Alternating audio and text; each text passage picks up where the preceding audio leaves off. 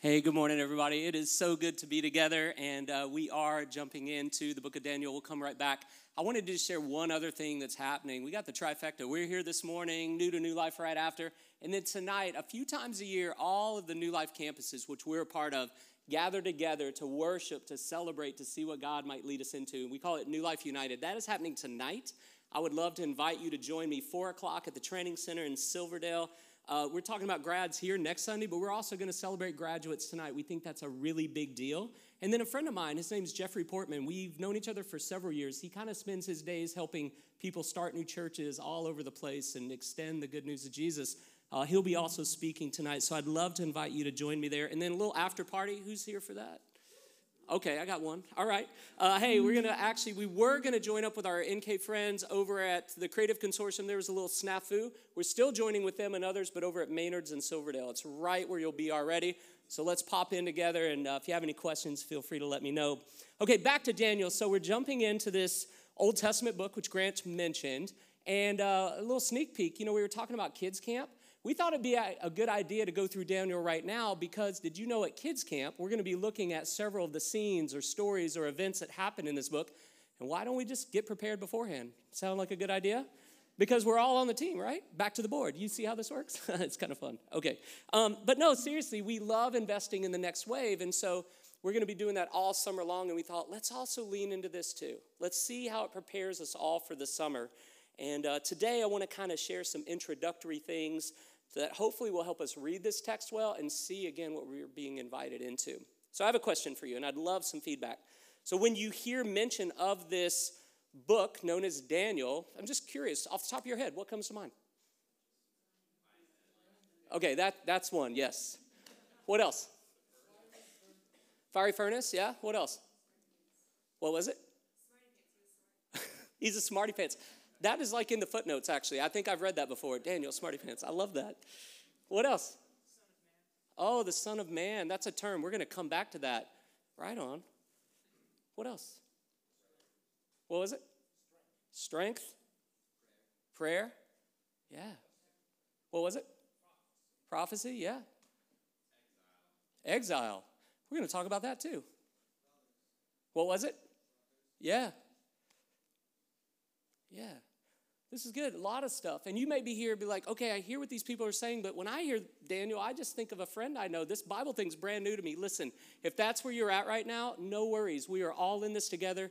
You are in the right place because we're going to walk through this starting today again, just kind of giving some handles of how to read. But the handles aren't just information, I think they help us lean into this very moment with God.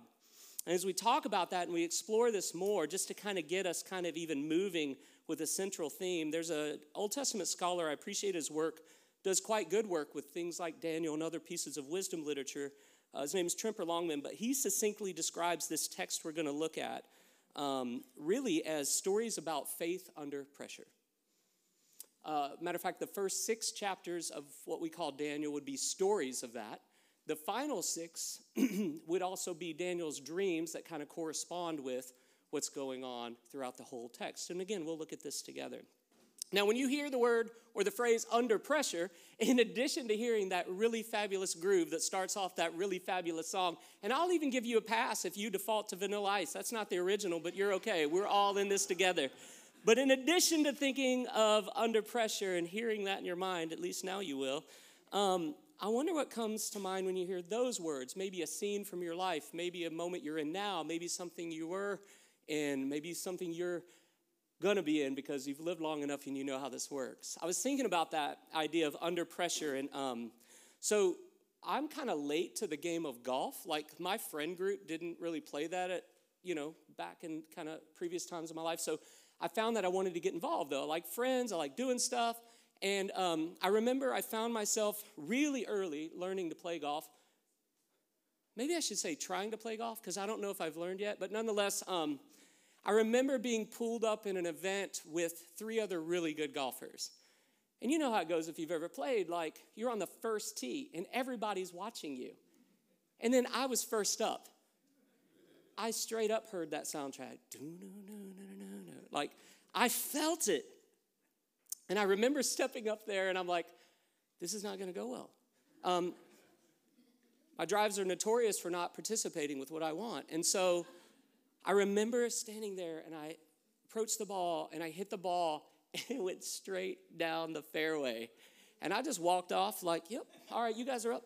Um, but I knew, and you know, I got so lucky, so lucky. Because I can point to so many other moments, not just on golf courses, where under pressure moments, you feel that tension, you feel that thing in your gut, and you don't know how it's gonna turn out. And I've got stories, and you got stories where it didn't go straight down the fairway, where it was off the rails. I'm positive of it. Stuff at school, stuff at work, stuff with the people we love, stuff in ourselves, our bodies, right? We know what it's like. And if we zoom in a little bit more, what about faith under pressure? As we walk into this way of being with God in all moments, we know there are pressure packed moments. We, are, we know there are moments where, again, things feel off script, off the rails. This isn't going like I thought. God, I'm not sure what you're doing with it. I'm not sure what I'm doing with it. I think we can all tell those stories too. And I mention that because, again, in Daniel, he and his friends, we're going to meet them throughout this exploration. They show us what it's like to go through those moments in reality the struggle, the tension, but also they give us some really beautiful clues of how to walk through those moments with the God who is, who was, and who will be. And that's my deep hope for you today. We don't have to pretend that the pressure is not there. We don't have to try to make everything tidy. But I do hope during this series there is a rising up within you, within me, within us of faith, of walking with God in some ways that are sure, even when other things aren't.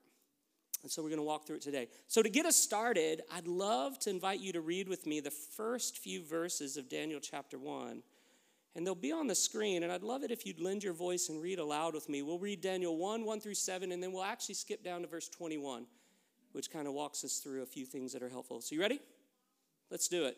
So, during the third year of King Jehoiakim's reign in Judah, King Nebuchadnezzar of Babylon came to Jerusalem and besieged it. The Lord gave him victory over King Jehoiakim of Judah and permitted him to take some of the sacred objects from the temple of God. So Nebuchadnezzar took them back to the land of Babylonia and placed them in the treasure house of his God. Then the king ordered Ashpenaz, the chief of staff, to bring to the palace some of the young men of Judah's royal family and other nobles who had been brought to Babylon as captives. Select only strong healthy and good looking young men, like these guys. All right, sorry. Um, he said, Make sure they are well versed in every branch of learning, are gifted with knowledge and good judgment, and are suited to serve in the royal palace. Train these young men in the language and literature of Babylon. The king assigned them a daily ration of food and wine from his own kitchens. They were to be trained for three years, and then they would enter the royal service. Daniel, Hananiah, Mishael, and Azariah were four of the young men chosen, all from the tribe of Judah. The chief of staff renamed them with these Babylonian names.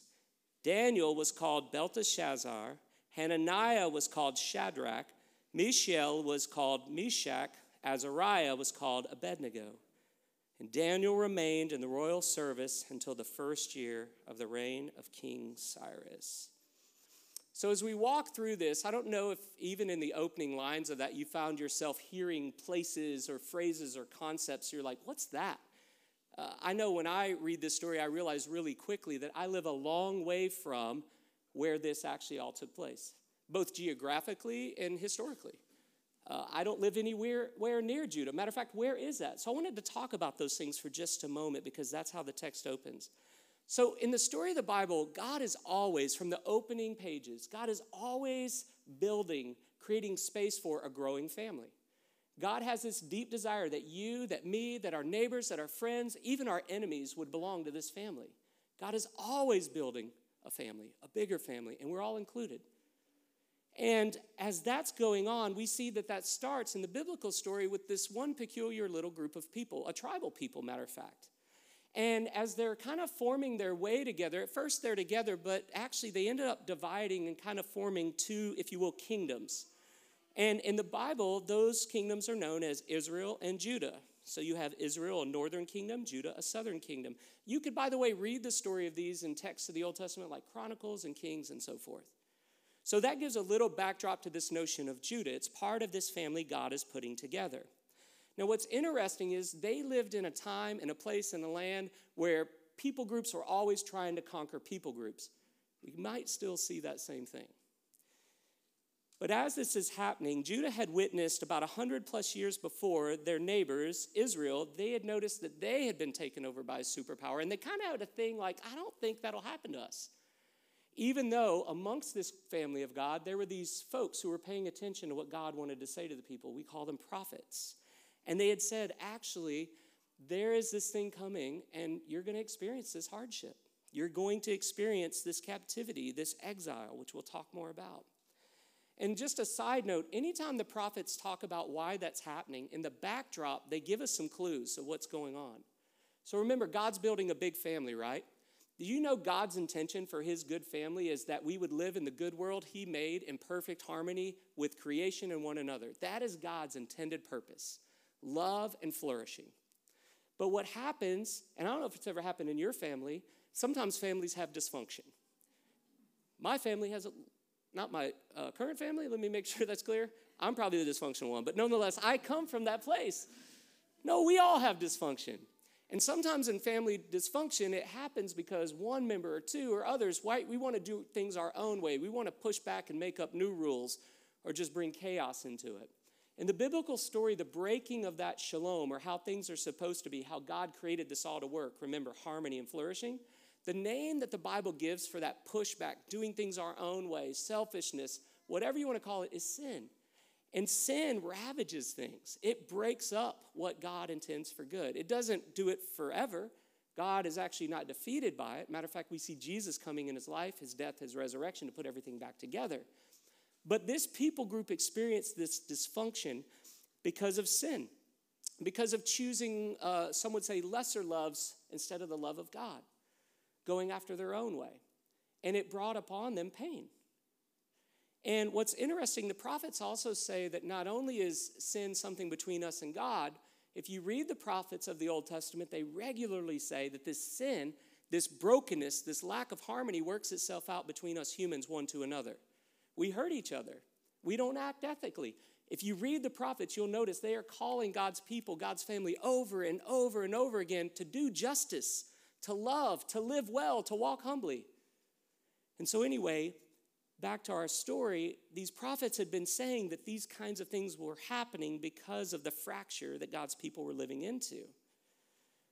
Well, Judah was kind of like, I don't know this is going to happen, but when we find this story that we're in today arriving, they realize that is the horrific state that they find themselves in. It mentions a king named Jehoiakim, and his third year of his reign would have been about 605 BC. So that dates the historical moment. And Judah, again, would be what we would say is modern day Israel geographically. So we're a long way from there. But I think we can see some overlapping themes, even in this context, to maybe pay attention to and also help us kind of read together.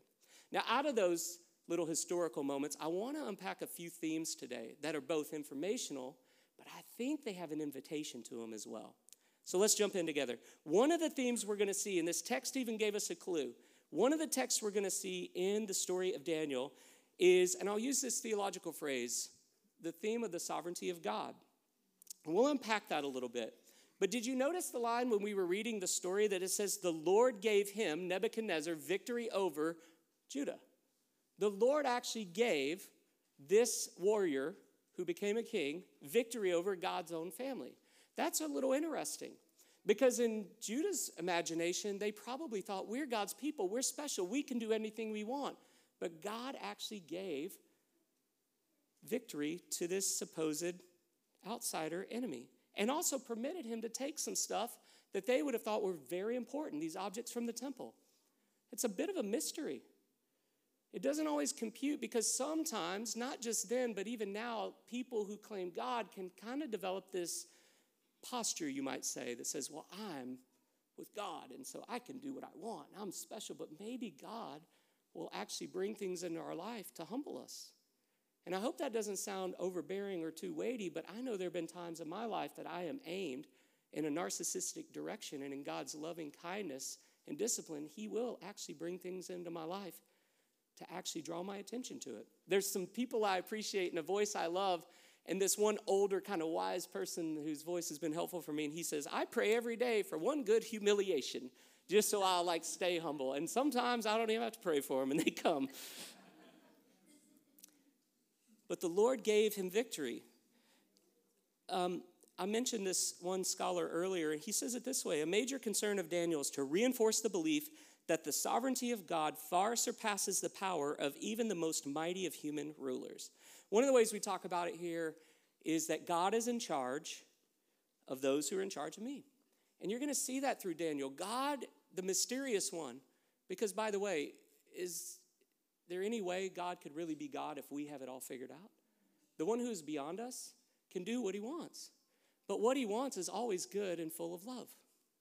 And I know that's complex, and we can't unpack that in its fullness today, but we're going to see that thread throughout Daniel. Speaking of this idea of God being sovereign, here's some of the images of the biblical story that kind of unpack what we mean by that. He's the creator, He's the maker. So, therefore, the maker can do what he wants with the creation. There's a text also in the Old Testament that shows God as a potter sitting at a wheel, fashioning something beautiful. Jesus comes on the scene the full flesh version of the God who we're talking about. And you even see his ability to kind of lean into some of these ways and sovereignty. Do you remember the story where he's with his friends and the winds and the waves are going nuts and they are fearful for their lives? And he says, Stop. He can control the wind and waves. This is the same God. But why I also wanted to point out Jesus in this notion of sovereignty is because this picture of God being in charge and can do what God wants, we see it fully in Jesus. What does he want? He wants to bring us back into our awareness that we're part of this family. He wants to put us back together where we're broken. The sovereign God is not distant and aloof and angry. The sovereign God comes close and is filled with love and is taking everything towards love in its fullness. That is what Jesus shows us. But in Daniel, we are going to wrestle with, see this sovereign God in action. And it's really interesting. I just want to encourage you as you read through Daniel, you're going to see all these stories of Daniel and his friends. And at times it could even feel like the mention of God is almost as a backdrop. It's like we're seeing these human events. But you'll notice that God gave Daniel the ability to do this, and God permitted this to happen. So just pay attention to that theme. And one other interesting thing before we move on from this particular theme. In the ancient Near East, where this story is originating from, if one group or empire overcame uh, another, won in battle, they would basically say, Well, our gods beat your gods. And I think it's interesting that the God of the ages, the creator, the potter, the God who's come close in Jesus, was actually okay, even letting his reputation, if you will, be thought of differently by maybe the broader for the sake of what he could do for his own people. Because he wanted to bring his people back, and he was okay with other people saying other things. I just find that interesting he's actually looked upon by the others as though, oh, not so much. But he's willing to go through the humble path of even serving his own people to bring them back to what they could be. And we see Jesus doing the same thing.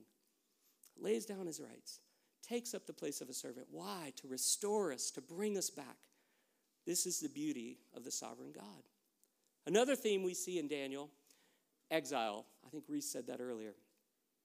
Exile, if you were to look it up in the dictionary, it's the state of being barred from one's native country, typically for political or punitive reasons. And we actually still see that in the world today, don't we? Where people groups are displaced, people groups are moved and forced because of all kinds of political activity and power grabbing. And as we think about this, and exile, also added to that really what's going on during these times is that uh, the taking over group would want to utilize some of the native population for its own purposes. They were trying to expand their empire, they're trying to make things happen. So they're going to pull, as we saw in this story, the noble, the strong, the healthy, the handsome, the well versed, the knowledgeable, the, those with good judgment, those suited for service. They're going to strategically uh, co opt them, force them into service to try to make their own thing happen. We see this in Daniel. And this is rough. Being displaced, it's disorienting. And it was disorienting for them. It's still disorienting for people around the world, but let's take it even into the range of metaphorical for our own lives. I think a lot of us know what it's like to feel displaced, to not be at home even when we're at home, to be kind of unset, like a bone out of, you know, broken or a, something out of joint, the ache. And I think there is an invitation in Daniel to look at those moments in our lives that feel like exile. And I'm not trying to make light of those who go through it in the literal way, but I think all of us go through it with broken relationships, when our hopes are dashed, when the script I had in mind is not the script I'm living into now, and I don't know where I am and I'm disoriented. I think we can read Daniel and kind of pay attention to this theme of exile and see some possibility. Talking about that, I was reminded of an Old Testament scholar I appreciate named Walter Brueggemann and in this work he has called Cadences of Home, he says, in exile, there's really three options. And you see this in Daniel. We'll either assimilate, we'll despair, or there'll be a new imagination and fresh engagement. And here's, I wanted to unpack those briefly. It was common, and it would have happened in Daniel's time, that some of those who were brought into service and they were taught the ways of the empire that had, had basically captured them, that they assimilated. They gave up kind of their core identity, which we'll talk about in a moment, and they basically learned and leaned into the ways of the new empire. They're just like, well, this is where we are now, and so the culture gets in them and they become basically something different than they were. You can assimilate. And I think the same is true for us when we go through our exile moments where we feel displaced and disoriented. There can be things around us, cultural realities, that can just say, ah, this is just too hard. It's easier to go that way. I'm just going to kind of let that form me in a new way because I can't deal with this. And that kind of leads to the second option despair. Maybe folks didn't assimilate, but for the rest of their lives, they were living in this stuck place of despair. And I don't want to make light of despair. There is a proper despair when we go through pain and loss, when we go through disorientation. There is a proper season of despair, of sadness, of sorrow. But we are not made to live in that for the rest of our lives. And neither were they. And yet we know that happens sometime. But the other option, and it is the option we'll see in Daniel, is to let the imagination be renewed for what actually might come out of this, and then to engage with freshness. We're going to unpack this quite a bit in Daniel because what you're going to see, and we're going to talk about this more in a moment with identity, but they let that identity fuel them into a way of seeing, I wouldn't have chosen to be here, but I'm here now. And while I'm here now, I'm, I'm paying attention. What might God be inviting me into or freeing me up to live into, to become in a new way, in a new place? A new imagination. And then out of it to engage. The whole book of Daniel, Wes said it in his video, was this idea of, of influence and engaging and all kinds of beautiful work in the place God has planted us.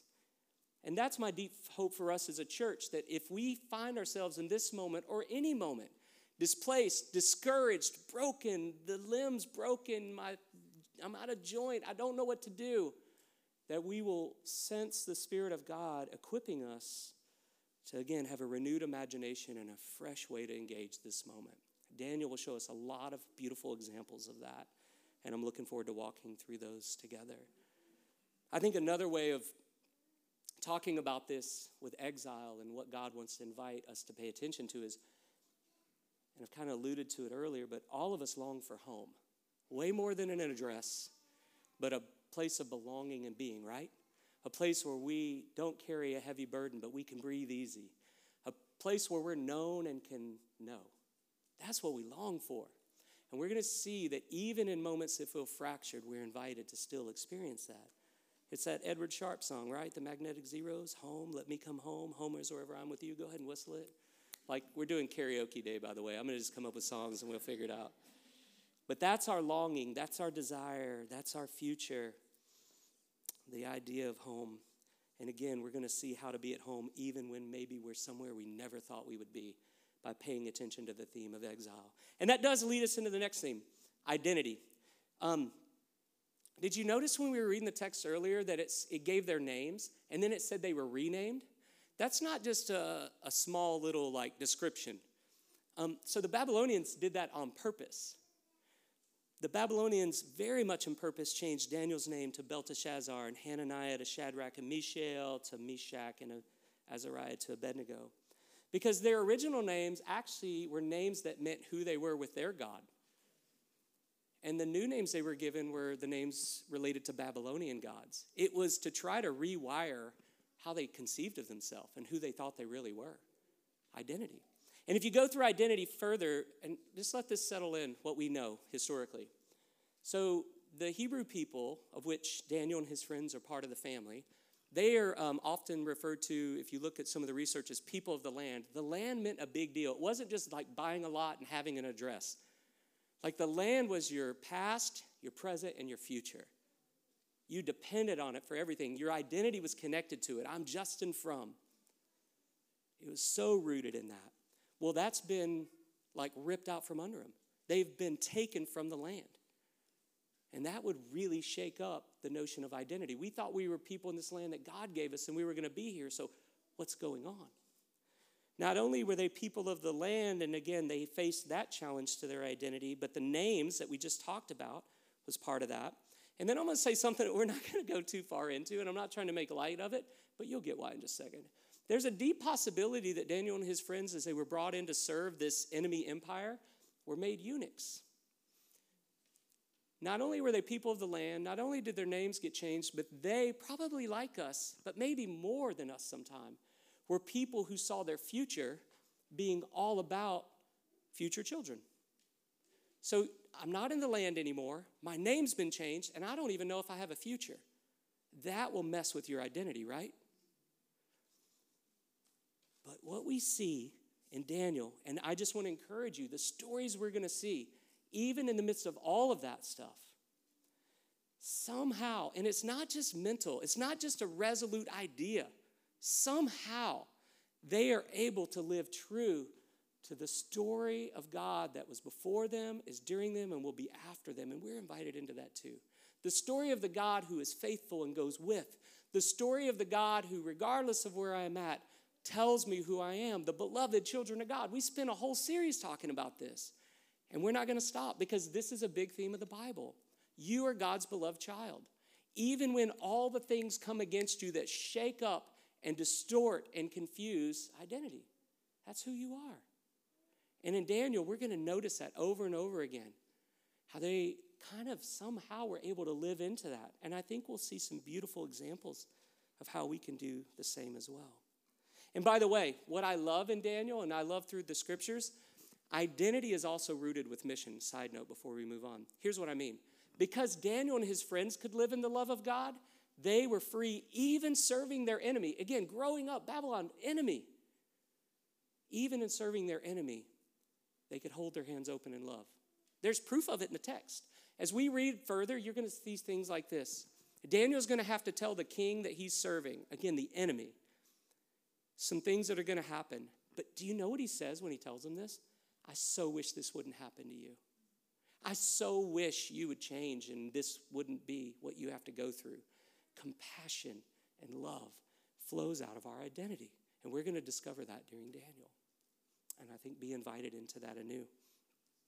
Another theme that comes out of this wisdom and courage. Did you notice when we read this opening line that it said they were well versed in every branch of learning, gifted in knowledge and good judgment? That's this clue. They were deemed to be wise.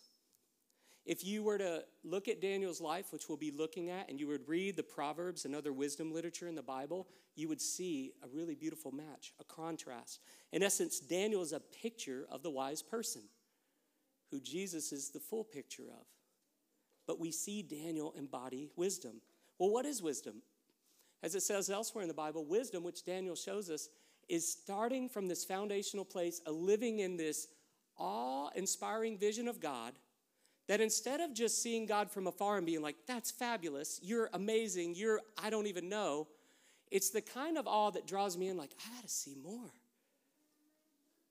And I wanna go where you're going. That is the way of wisdom in the Bible. And so it starts with that view, that posture, but then it works itself in the tangible stuff of life, ethical things, practical things. And you're going to see that wisdom in Daniel. And I love how it's wisdom paired with courage. Wisdom paired with courage. When we get to chapter three and six, for instance, some of you mentioned like statues and fiery furnaces and lion's den. You're going to see Daniel in these moments when stuff hits the fan, there is courage, but it's not it's not false courage. Maybe and I just will confess, there have been times I've kind of pretended I was courageous, you know, blustery and brah. Like, sit down, boy. Um, it's not that.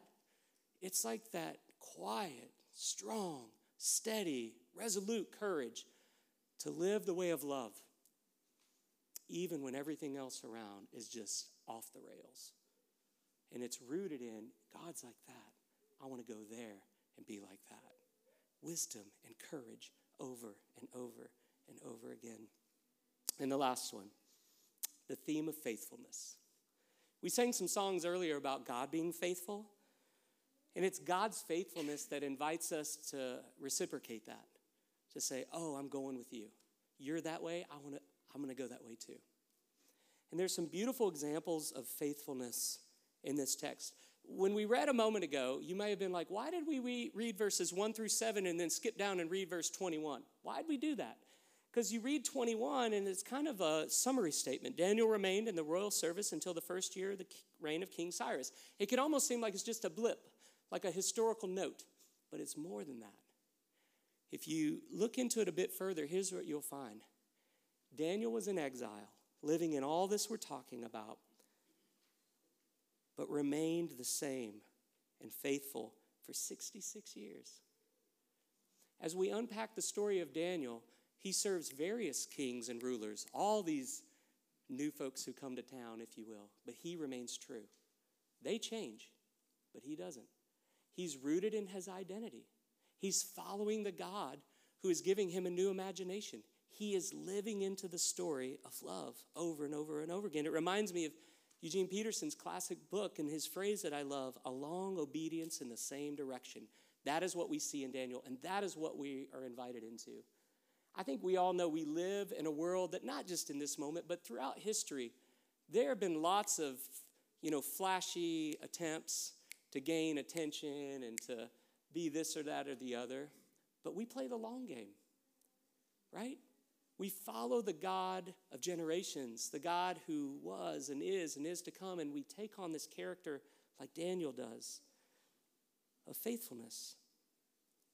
But I wanted to throw out a couple things that root Daniel in faithfulness and that will root us in faithfulness as we wrap up.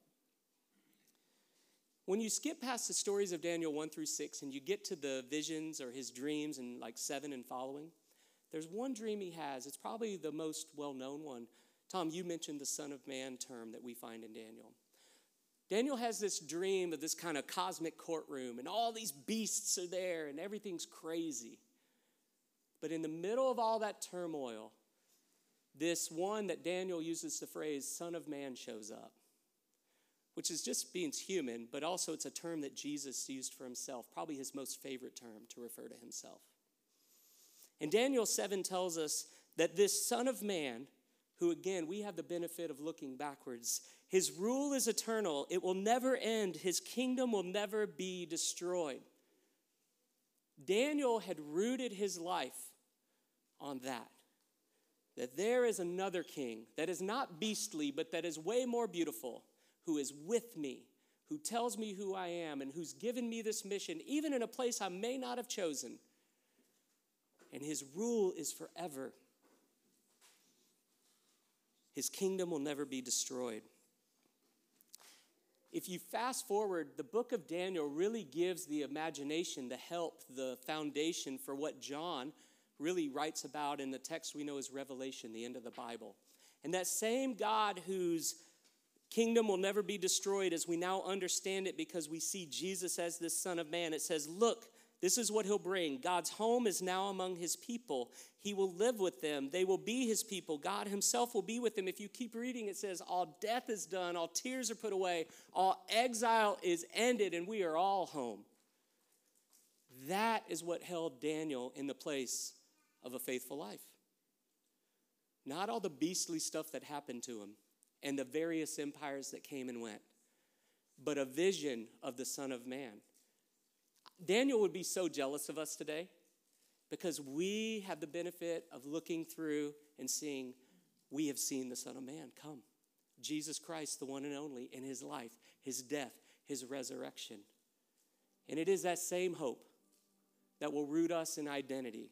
It is that same hope who, who will get us through exile moments. It is that same hope who will make us into people of wisdom and courage. It is that same hope rooted in the beauty of the sovereign God that will help us be faithful people for the long haul. And so during Daniel, we're kind of invited into a class of sorts. But it's not just a class for our minds, it's a way to practice the faithful life, the wise life. I was thinking about the notion of practice and how we become, and I'm so grateful. I really love Tish Harrison Warren's great book called The Liturgy of the Ordinary, and she sums up how this kind of life works out. She says, We don't wake up daily and form a way of being in the world from scratch, and we don't think our way through every action of our day. We move in patterns that we have set over time, day by day. These habits and practices shape our loves, our desires, and ultimately who we are and what we worship. And throughout our study of Daniel, we are being invited to be formed as a people, deep identity, wisdom and courage, and faithful as we follow the one and only, the Son of Man, into this good life. And so today, I'd love you to just pause for a moment. If you're comfortable closing your eyes or just kind of pausing where you are. Today, the intent has been to try to introduce some of the contours and content that we're going to explore in more depth. But I think, again, it's beyond just information because I have a hunch that there are some of us who feel like we're in exile. We have an address and we have a home, but we feel so far from home. We feel disoriented.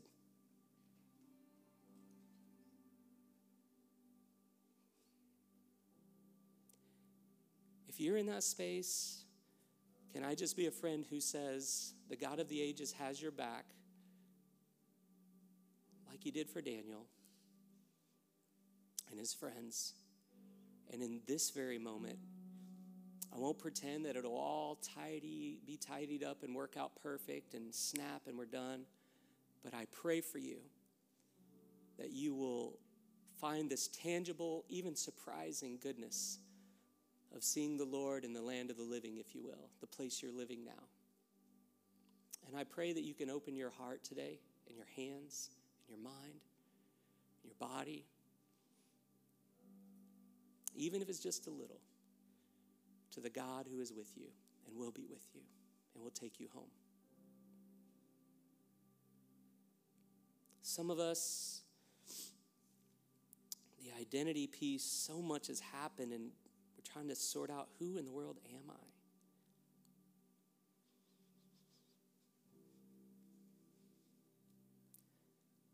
I would love to encourage you today that the voice that speaks over you, and I'll never get tired of saying it, even if you get tired of hearing it. The voice that speaks over you is saying, Oh, my beloved daughter and son, I so want to help you unpack who you really are. And in the coming days, through Daniel and beyond, I've got your back in that. And maybe you would open your hands a little bit more today and take on that curious learning posture. And let's see what happens. And some of us, we live in a moment that can be difficult to know what really true wisdom and courage looks like. And maybe we're hearing the voice of the Spirit saying, I want to form you in that. And you would join me in saying, okay, Lord, I'm not going to pretend like I know it all. And I'm not just going to posture and be loud, but I'm going to let you teach me what wisdom and courage look like for the sake of this moment for your glory, for my good, and for the good of my neighbors and friends here on the island and beyond. And I think all of us are being invited into a faithful journey wherever the Lord has us. And I would pray this would we open our hearts and our minds and our imaginations to the Son of Man, the one whose kingdom will never end and never be destroyed, the one who has taken us home. I pray today we would open ourselves and the next eight weeks would truly be transformational. And so today, whatever you sense you're invited into, a couple of invitations. One, just open yourself to God. Two, on the connect card that we have if if those are one of the areas you're leaning into let us know. Myself and our team would love to pray and walk with you through it. We'll collect those in a few minutes. We're invited today. And the probably best invitation and the most beautiful one and maybe the one that ties us all together is a practice we do weekly here in just a moment, I want to invite you to step with me to the table of the Lord that we call communion, the Eucharist, the Lord's Supper. It is literally a reminder of our identity and the promise, even when we're going through exile, that the God of the ages gave himself broken for your brokenness, poured out for all that you thirst for, to deal with sin and the fracture that divides us and the Lord of the ages says, Come to my table. I got a seat waiting for you. Take a load off, weary traveler. Come home. And so today, would you stand with me? Wherever you find yourself, you are welcome to the table of the Lord.